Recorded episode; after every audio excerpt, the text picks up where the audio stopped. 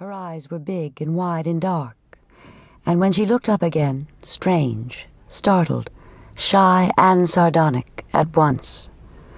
Her mouth, too, was almost pinched, as if in pain and irony. There was something odd and unexplained about her. She would stand balanced on one hip, looking at the fowls pattering about in the obnoxious fine mud of the sloping yard and calling to her favorite white hen, which came in answer to her name. But there was an almost satirical flicker in March's big dark eyes as she looked at her three toed flock pottering about under her gaze, and the same slight dangerous satire in her voice as she spoke to the favored Patty, who pecked at March's boot by way of friendly demonstration. Fowls did not flourish at Bailey Farm in spite of all that March did for them.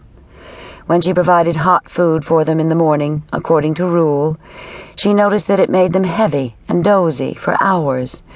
She expected to see them lean against the pillars of the shed in their languid processes of digestion. And she knew quite well that they ought to be busily scratching and foraging about if they were to come to any good. So she decided to give them their hot food at night and let them sleep on it, which she did but it made no difference. War conditions, again, were very unfavorable to poultry keeping.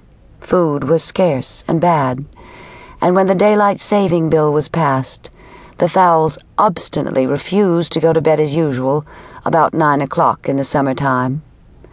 That was late enough, indeed, for there was no peace till they were shut up in a sleep. Now they cheerfully walked around without so much as glancing at the barn until ten o'clock or later.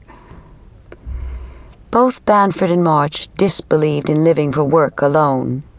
They wanted to read or take a cycle ride in the evening, or perhaps March wished to paint curvilinear swans on porcelain with green background, or else make a marvelous fire screen by processes of elaborate cabinet work for she was a creature of odd whims and unsatisfied tendencies. But from all these things she was prevented by the stupid fowls. One evil there was greater than any other. Bailey Farm was a little homestead, with ancient wooden barn and low gabled farmhouse, lying just one field removed from the edge of the wood. Since the war, the fox was a demon he carried off the hens under the very noses of March and Banford. Banford would start and stare through her big spectacles with all her eyes as another squawk and flutter took place at her heels. Too late. Another white leghorn gone. It was disheartening. They did what they could to remedy it. When it became permitted to shoot foxes, they stood sentinel with their guns, the two of them, at the favored hours. But it was no good. The fox was too quick for them. So another year passed, and another, and they were living on their losses, as Banford said. They let their farmhouse one summer and retired to live in a railway carriage that was deposited as a sort of outhouse in a corner of the field.